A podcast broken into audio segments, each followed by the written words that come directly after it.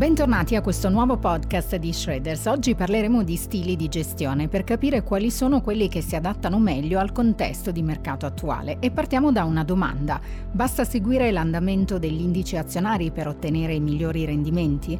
Una nostra nuova ricerca dimostra che non è così perché storicamente gli investitori che si limitano a seguire passivamente il mercato azionario statunitense negli anni successivi ad alti livelli di concentrazione degli indici perdono in termini di rendimento rendimento. Ed è proprio il contesto di mercato in cui ci troviamo, perché alla fine di ottobre i 10 titoli più grandi dell'indice statunitense Standard Poor's 500 rappresentavano il 31% del mercato. Detto in altre parole, il peso delle large companies sui mercati azionari è diventato sempre più rilevante, non solo sul mercato statunitense.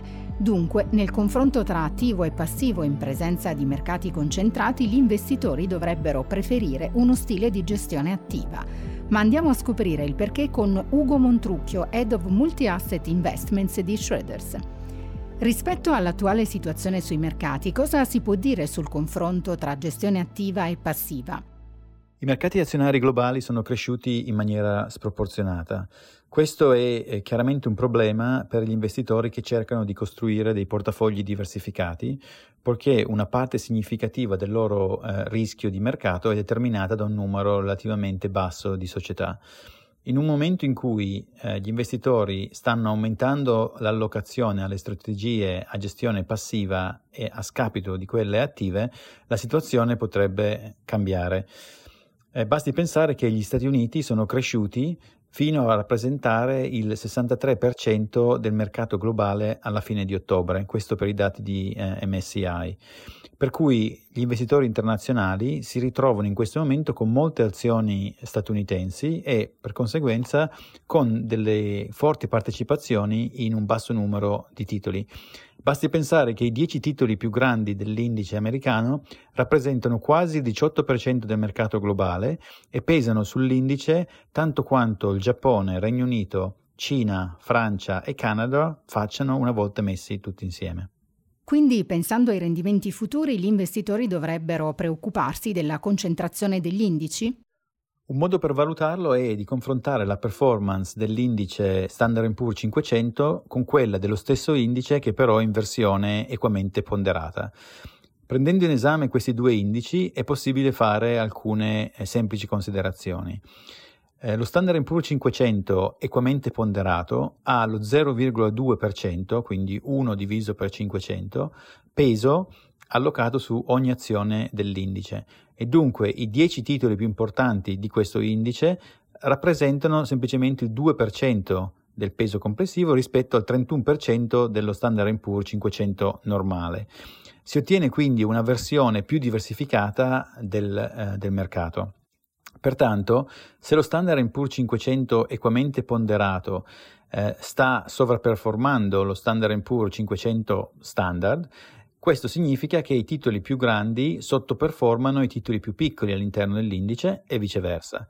Questo dimostra che gli investitori farebbero meglio ad allocare il proprio capitale lontano dai titoli più grandi, eh, ai quali invece la maggior parte dei loro portafogli passivi viene indirettamente più esposta.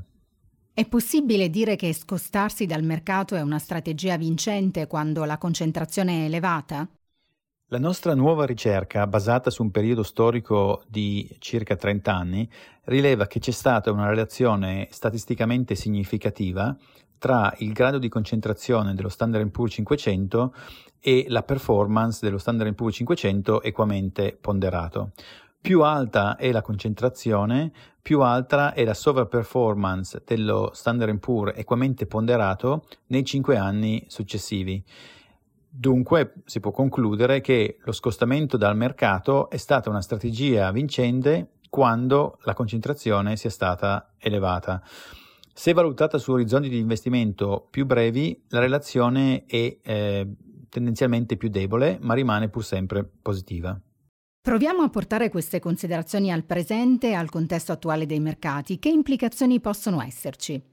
Sulla base dell'attuale peso dei 10 titoli più importanti, questa relazione suggerisce che lo Standard Poor's 500 a ponderazione uguale potrebbe sovraperformare di oltre il 15% all'anno nei prossimi 5 anni. Si tratta di un'argomentazione molto forte che indica che una strategia passiva ponderata per la capitalizzazione di mercato, favorita eh, da molti, potrebbe incontrare delle difficoltà rispetto a strategie eh, più diversificate che hanno una maggiore libertà di deviare da un'esposizione così tanto concentrata. Naturalmente, come tutti noi sappiamo, gli scenari eh, potrebbero cambiare, ma la conclusione generale rimane solida e fondata. Quando il mercato diviene molto concentrato in pochi titoli, gli investitori tendenzialmente fanno meglio ad allocare in maniera più diversificata. Questo è possibile da farsi tramite una gestione attiva che consente al gestore di mantenere un approccio dinamico rispetto alla composizione degli indici e anche ai cambiamenti di mercato. Dal pezzo Active vs Passive Concentrated Markets Swing the Pendulum Back in Favor of Active di Duncan Lamont, CFA Head of Strategic Research del 14 novembre 2023. La presente registrazione audio a scopo meramente informativo non è da considerarsi in alcun caso materiale promozionale e non deve essere intesa quale offerta o sollecitazione a acquistare o a vendere qualsivoglia tipo di strumento finanziario. Le opinioni e i pareri contenuti nel presente documento non rappresentano necessariamente la visione aziendale formulata in altre comunicazioni, strategie o comparti di Shredders. Per maggiori informazioni si consulti il sito www.shredders.it.